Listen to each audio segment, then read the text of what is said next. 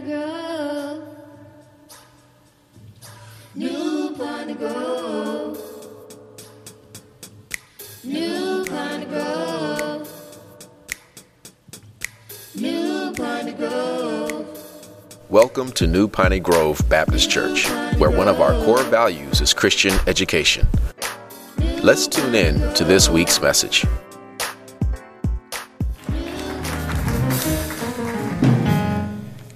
Amen. Lord, have your way. The betrayal. The betrayal. The word betrayal, betrayal can be defined as to disappoint the hopes or expectations, to be unfaithful, violation of a person's trust or confidence of a moral standard, or to deliver or to expose to an enemy. Many of us have encountered some type of betrayal in our life. Either you were the betrayee, one being betrayed, or the betrayer, the one that is doing the betraying. As we journey through the Bible, we'll find numerous accounts of people in the Bible being betrayed. I'm reminded of reading about Samson in Judges chapter 16, being the, he was being betrayed by the lovely Delilah. See, Samson loved Delilah, but I couldn't find in the scriptures where she loved him back. The Philistine rulers came to her and said, See if you lure Samson into telling us where he gets his strength from. They wanted to know where he got his strength from. So she kept inquiring about where he got his strength from. The Bible tells that he asked, she asked him on numerous occasions. When he finally told, then he finally gave in and told her. Then the, the Philistines captured Samson. Even in that, God still got the glory. Many of you are familiar with David's betrayal of Uriah the Hittite in 2 Samuel chapter 11, when David should have been out to war with, with all the other kings. He saw a woman bathing on the rooftop and inquired about her. Then he slept with her, knowing she, that she was a married woman, knowing her husband was fighting in the battle that David should have been fighting about. We talking about betrayals this evening. But the ultimate betrayal was the one we find in John chapter 22. Now, Jesus was deeply troubled. Verse 20, John chapter 2, verse 21, he said, and he, and he exclaimed, I tell you the truth, one of you will betray me. Skipping down to verse 26, we find Jesus responded, It is the one whom I gave, gave will give the bread that I dip in the bowl. And when he dipped it, he gave it to Judas, son of Simon Iscariot. Verse 27 states, When Judas had eaten the bread, Satan entered into him. Then Jesus told him, Hurry up and do what you're going to do. We find in Matthew chapter 26 that Jesus went to the priest, Judas went to the priest and betrayed, betrayed Jesus for, for filthy lucre, for 30 pieces of silver. Today's time that'll be around $600. All that for betraying our Heavenly Father. Nothing in life compares to the betrayal of Jesus Christ, our Lord and Savior. To betray the King of glory. Judas, how dare you betray the King of glory? You saw the miracles, you saw the healing, you saw the deliverance, you heard the teaching, but you still betrayed Jesus. Jesus supplied all that he needed. When Jesus fed, he was there when Jesus fed the multitude with two fish and five loaves of bread. Judas was there when he declared, I am the way, the truth, and the life. He was walking with Jesus. He was talking with Jesus. He was hanging out with the Messiah. We saw earlier in the definition, we stated that betrayal meant to disappoint the hopes or expectation. Some of us wouldn't be in the position that we are in now if it wasn't for someone trying to set us up, someone talking about us, someone lying on us. See, Jesus had to be portrayed so that the prophecy will be fulfilled. Some of you don't understand why your friends said what they said or did what they said or did what they did. You, the betrayal that you went through made you stronger. And the betrayal that Jesus Christ endured gave us the key to eternal life. Thank you, Lord, for the betrayal. Amen.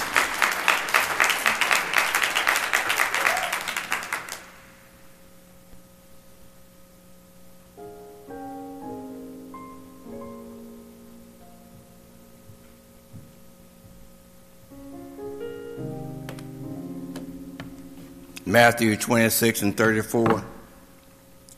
Jesus said to him, Surely I say unto you that this night, before the rooster crow, you will deny me three times. Don't let the rooster crow.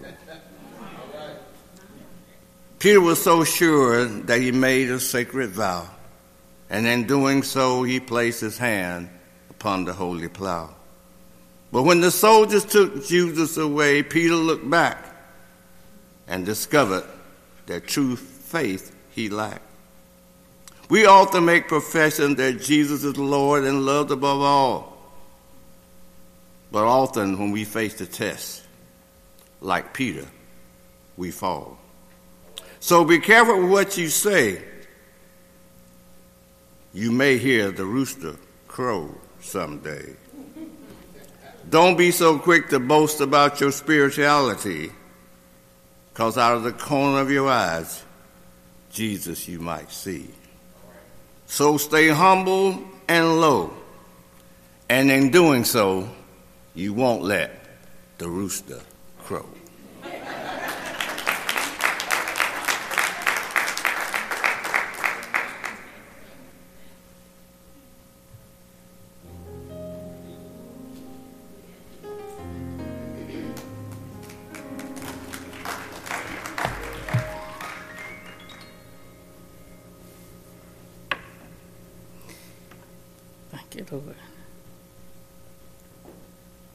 Trial.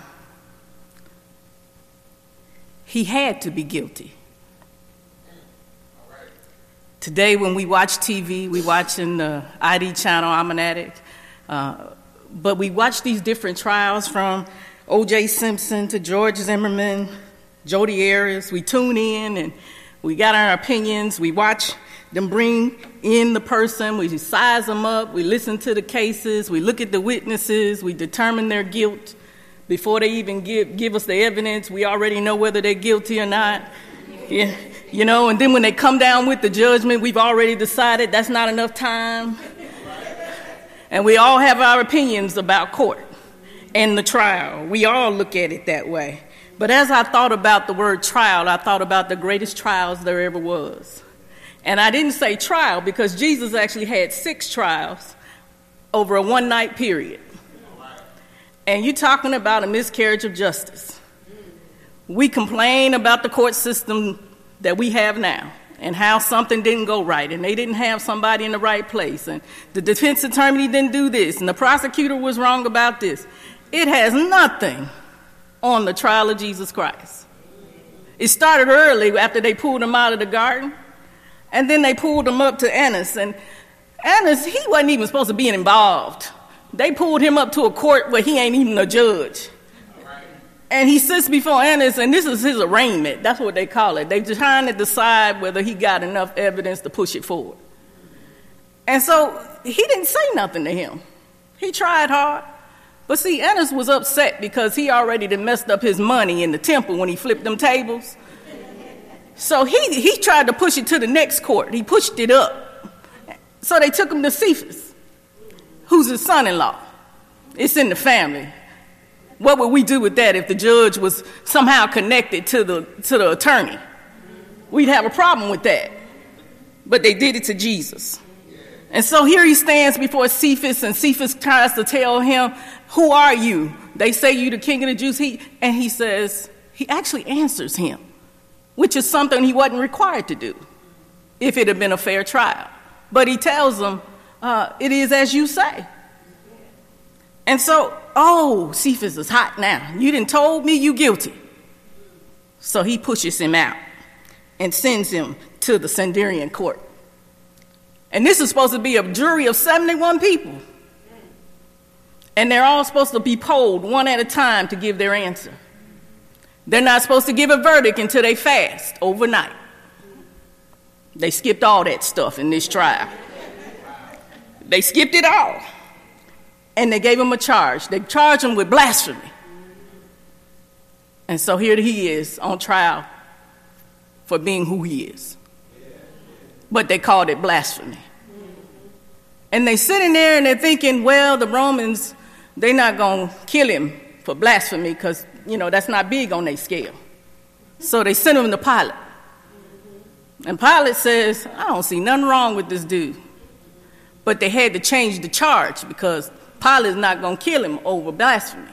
So they say he's a treasonous, insurrection. He's against us. And so Pilate tries to find something deep down inside and he can't find nothing.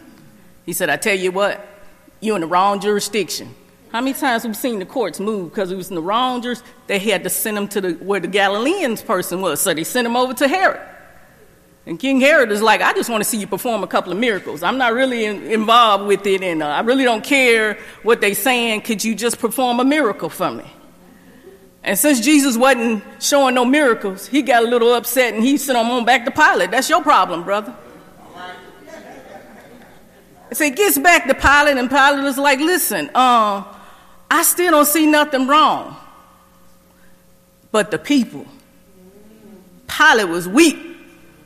He knew he was innocent, but he couldn't withstand the political pressure. So he says, I'm going to let y'all decide. So the people choose Barabbas over him and say, Crucify him.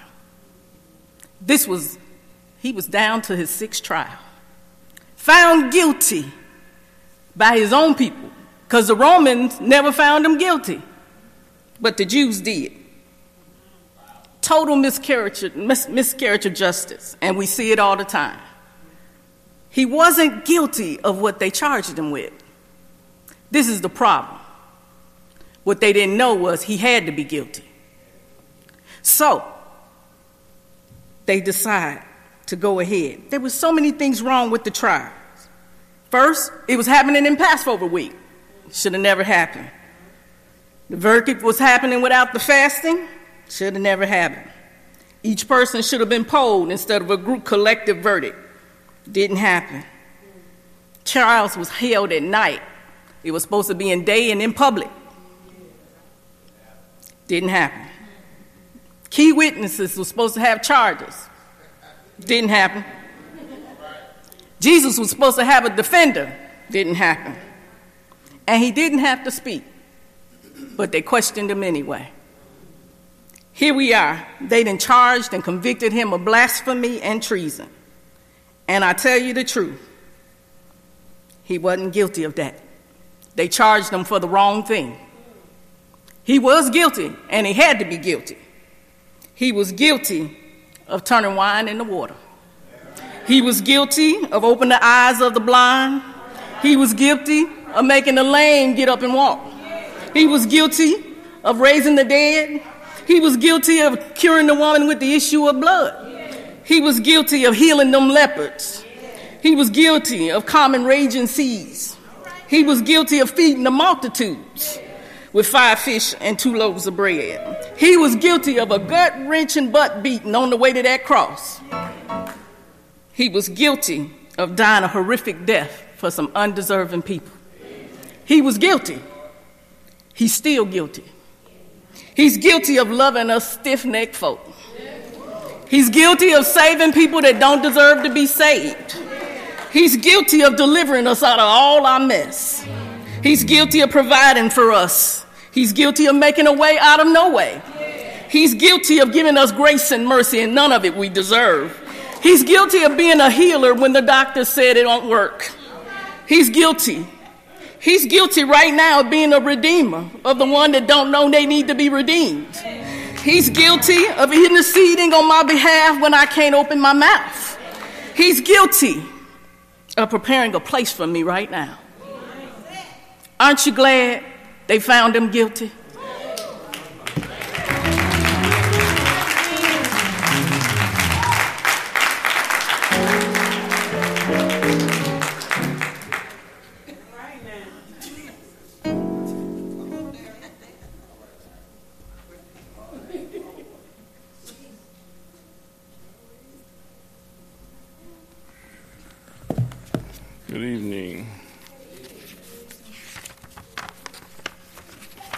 Um,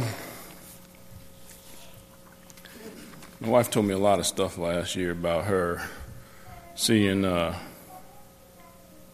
Christians. So that gave me an idea.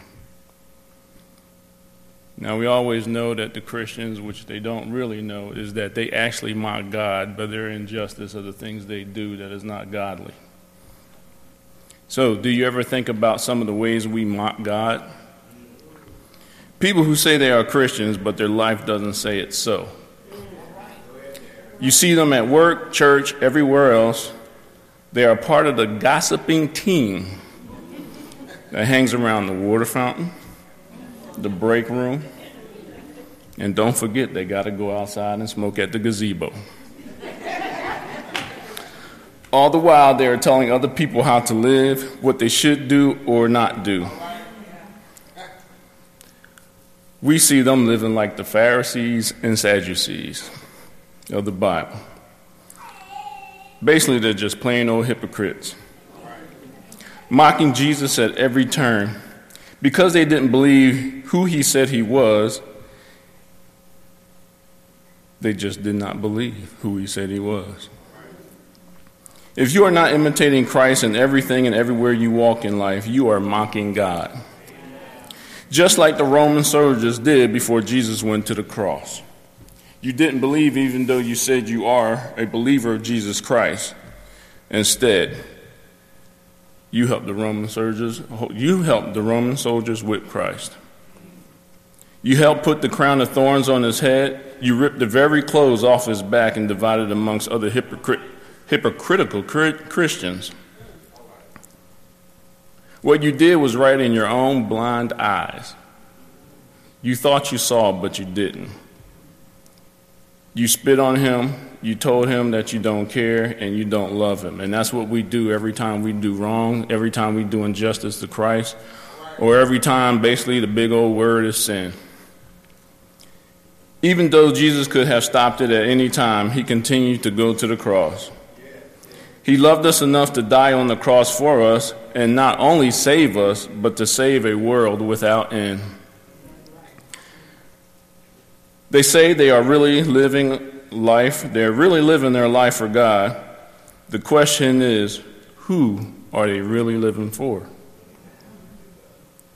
Is it for self gratification or the reward that turns to dust? Either way, you have mocked our Lord and Savior and helped put him on the cross. Since you did not have the faith or believe he was the Messiah, congratulations. You have hammered into his hands and feet the nails. But we've been redeemed, people. We've been redeemed. Because no wonder Jesus said, Father, forgive them. They know not what they do.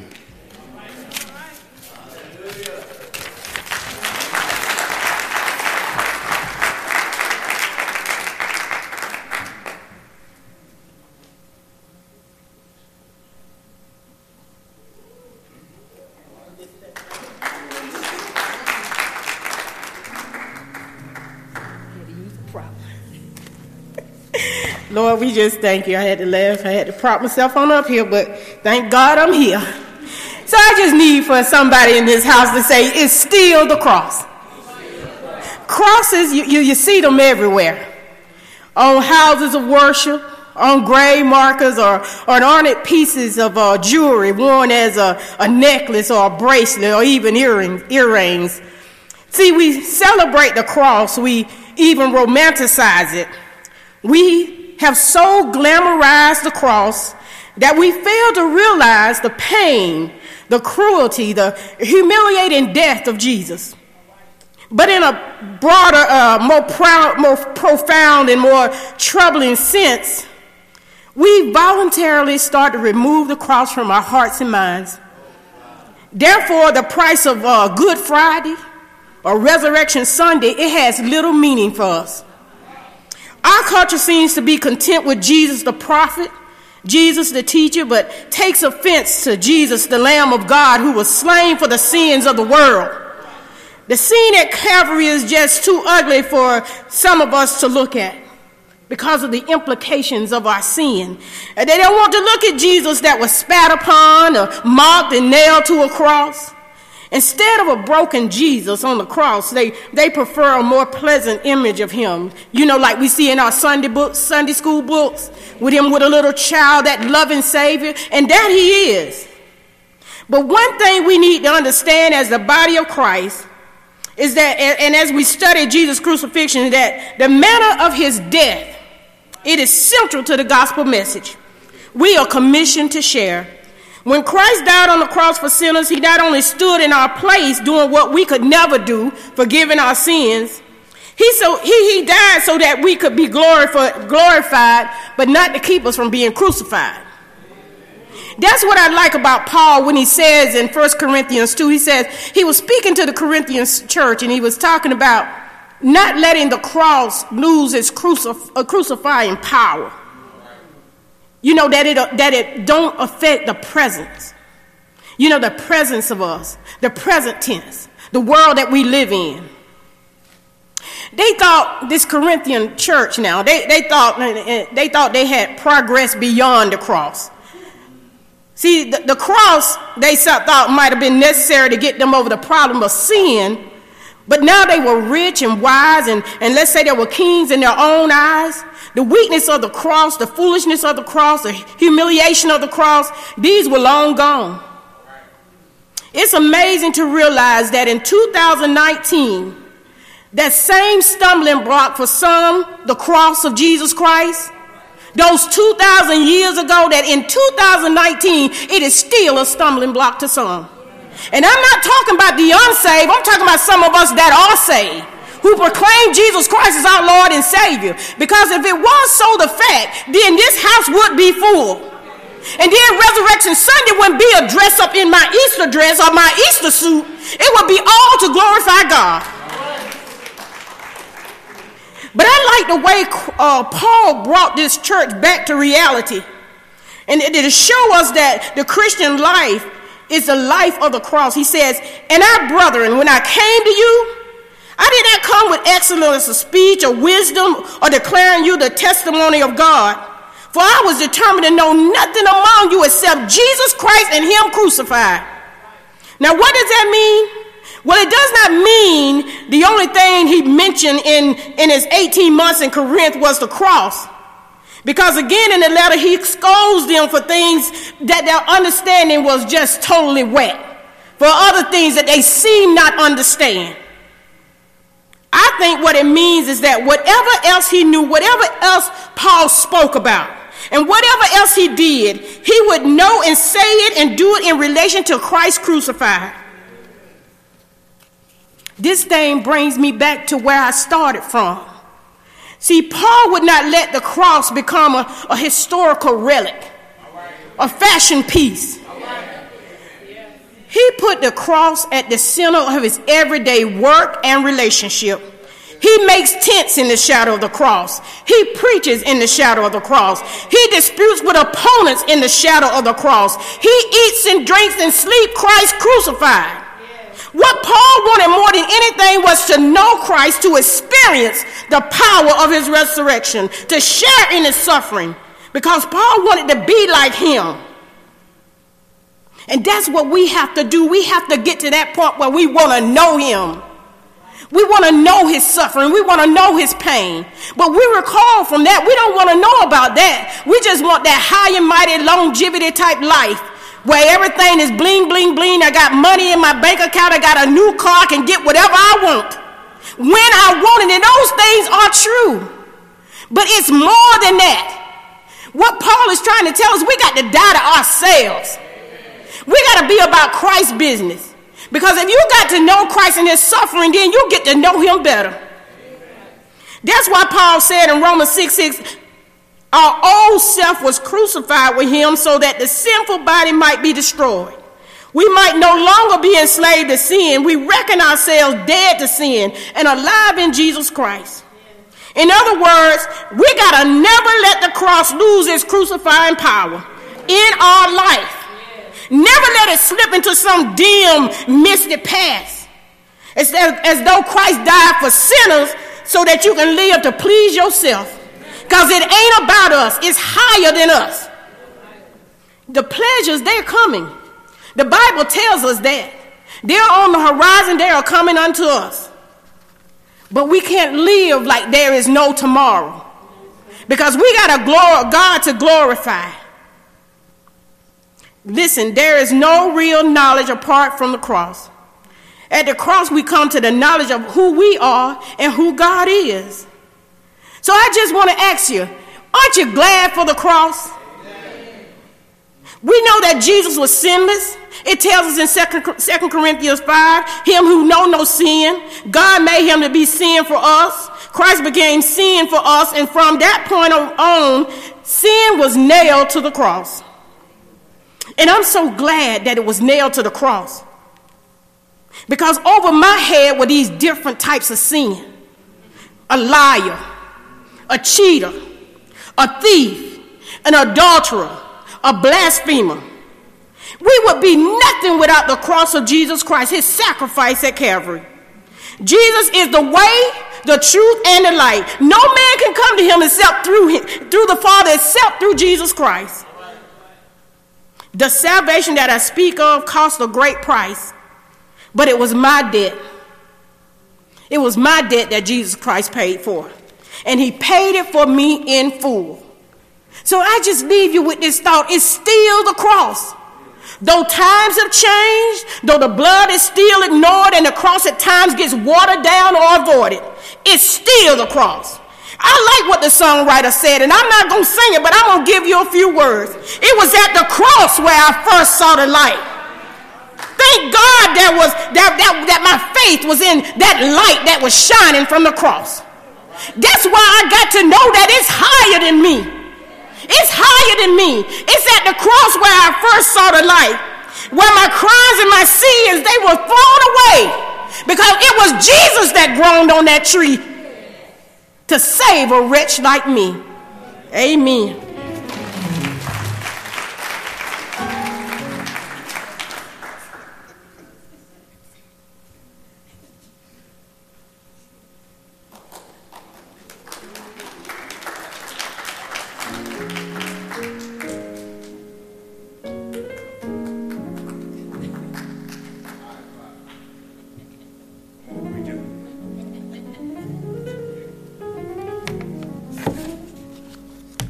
Gospel of John, 19 chapter 38 verse through 41.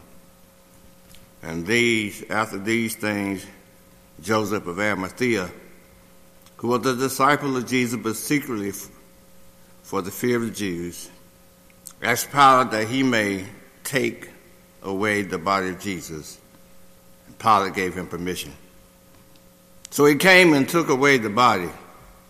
Nicodemus also, who earlier had come to Jesus by night, came bringing a mixture of myrrh and aloes about 75 pounds in weight. So they took the body of Jesus and bound it in linen cloth with spices, as it is the custom of the Jews. Now, the place where he was crucified was a garden, a garden with a new tomb which no one had yet been laid. So, because of the Jewish day of preparation, since the tomb was close at hand, they laid Jesus there. Borrowed, not bought. The tomb of Jesus, excuse me, the tomb of Joseph where Jesus laid was a grave site just on loan. It was only needed as a display. It was not something Jesus owned. Pilate assigned the Roman guard to ensure the tomb of Jesus would remain. But all the powers of hell, his body it could not contain. The religious leaders' greatest fear had come to reality. The stone was rolled away so an empty tomb witness could see. But it wasn't Jesus' disciples that took the body as the Pharisees said. Jesus had told them many times that he would be raised from the dead. The empty tomb serves as a symbol for us to keep in our thoughts. Joseph's tomb was borrowed by Jesus. It was never bought.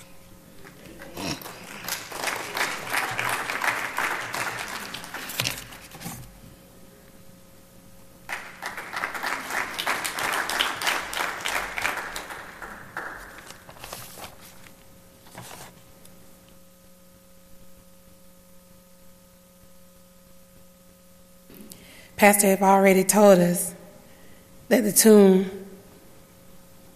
was buried and not bought. And I imagine that those who stood by was trying to figure this all out. Because in John chapter 19, it does talk about Jesus dying and being put in this borrowed tomb. But if you skip back 17 chapters, John chapter 2, after Jesus clears the temple for what they did, they mocked him and then they said, Well, if you got authority to do all this, show us a sign. And I like the New Living Translation because it said, All right, Jesus replied, Destroy this temple, and in three days I will raise it up. Of course, they were mortified because they were thinking about the physical temple.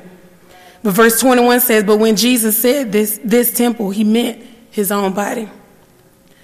So if we could just use our imagination like any good mystery drama, how in the world the same person that said in three days I'll raise it up, now we see him being lowered from a cross. Now, I don't profess to be an avid TV watcher, but I do have a few things that I like to watch. I'm not one of those people that have TV on for noise. But those few shows I'm faithful to. And probably if you had to guess, you probably could name some of them because between past sermons of myself and my husband, you would know that Perry Mason made the list, Matlock made the list, Columbo made the list. And one of our favorites also is Diagnosis Murder. And lately, as we've been watching Diagnosis Murder, they had several episodes that when we got to the end of the episode, a big to be continued will flash up. And my husband hated it. Now, nah. They done set us up. They done got us all into it. And you know, you be so into it, you don't realize how long you've been watching the show. Because if you realize how long you've been watching the show, you know ain't no way they can come to a conclusion that soon. But you got you so captivated in everything that's going on so far, the next thing you know, you see a to be continued and you feel deflated a little bit, you feel robbed a little bit. You get riled up when you in deep real good. And right at that pivotal, exciting point, it says to be continued. And so when I think about the scripture of Jesus being Lord and from that cross, in my mind, there was a big to be continued. Because, see, to be continued in television means that it's at the end of an episode to indicate that the story continues to the next chapter. He said, Destroy this temple in three days, I'll raise it up. Well, what's the next episode? Have you ever been watching a show and the main character looked like something bad happened to him? Like they died, and in your mind, you're thinking, they can't kill him off. He the star of the show. And then sometimes I get all think I'm thinking I'm looking at what episode we're in the middle of the season. They can't kill him. I either star the show in the middle of the season. The star of the show in the middle of the season. You wonder how it's going to play out. You wonder what the director is going to do in the next episode to bring the star back. So you ponder in your mind the different endings. How can they bring Dr. Sloan back? And the great thing about it, you can't wait to the next show. You're on edge. And one thing that we always talk about is long time ago, you watched one show, you had to wait a whole nother week to figure out what that next episode was going to be. And we couldn't wait. You were getting ready. You got your snacks together. You know what I'm saying? You made sure you made it home in time to set to get the, everything straight because you want nobody to bother you. Waiting for the next episode. Well, I'd like to suggest that on this Good Friday, we're still in the middle of the season. And even though on Good Friday it looked like the star has been taken out, I dare you to just wait to see what the director is going to do. Because see, the next episode will air this Sunday morning. The next episode scheduled on this program is Sunday morning.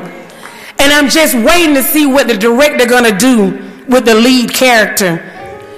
What are you to do with the star that is brighter than the morning star? What is he to do with this cliffhanger? What is he to do? How, what is he to do for the next episode? And if I get this excited about a carnal episode, I don't have to tell you how excited I am for Sunday morning.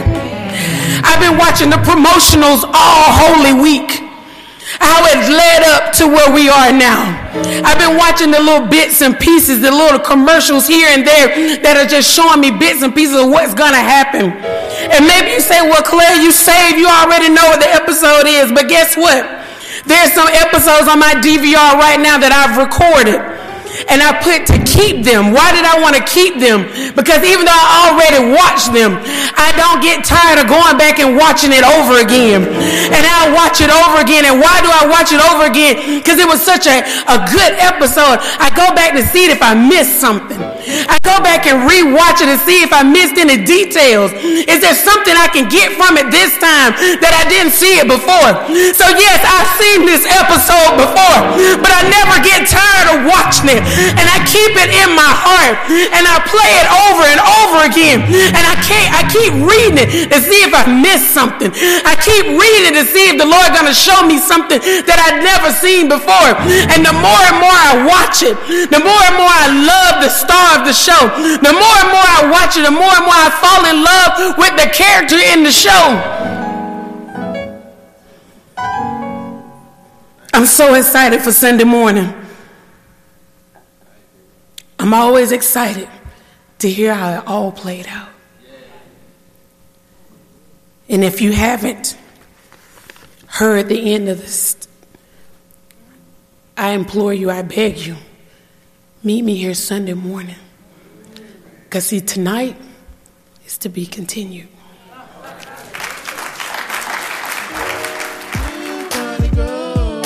Thanks for listening.